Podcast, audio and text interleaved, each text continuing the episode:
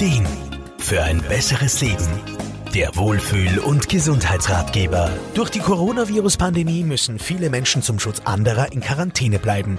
Vor allem jene, die mit erkrankten Personen Kontakt hatten.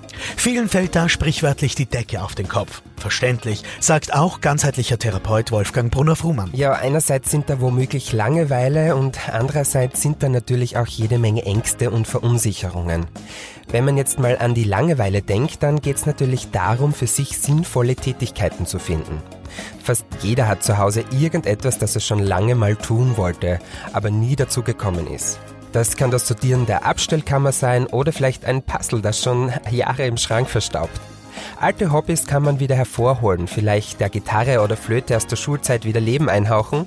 Tja, Anleitungen und Ideen findet man so ziemlich für alles ja bereits online auf diversen Plattformen. Durch den krassen Wechsel aus dem Alltag können so vielleicht ganz neue Ideen entstehen oder alte Leidenschaften wieder zum Vorschein kommen. Doch was hat es nun mit Angst und Stress auf sich? Ja, Angst und Unsicherheiten sind doch in so einer außergewöhnlichen Situation völlig normal. Ich denke, es wäre falsch, sich einzureden, man darf keine Angst haben. Oft macht das die Angst nämlich nur stärker. Ich denke, man muss unterscheiden, ob sich Angst und Nervosität so weit in Grenzen halten, dass man selbst gut damit umgehen kann, oder ob man professionelle Hilfe braucht. Und dann sollte man schon entsprechende Fachleute telefonisch kontaktieren. Sind die Ängste aber in einem angemessenen Ausmaß, können schon einfache Übungen und Techniken Erleichterungen im Alltag bringen. Wolfgang Brunner-Frumann. Stress zu reduzieren tut uns im Moment sicher gut. Einerseits, dass wir uns wohler fühlen, andererseits, weil es auch unserem Immunsystem gut tut.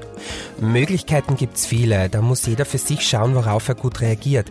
Dem einen tun Meditationen, Atemübungen oder Entspannungsmusik gut.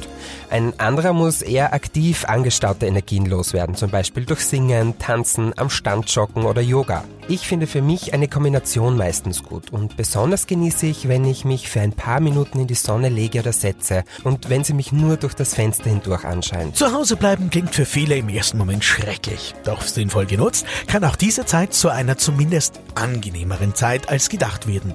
André Brunner-Frumann, Serviceredaktion. Der Wohlfühl- und Gesundheitsratgeber. Jede Woche neu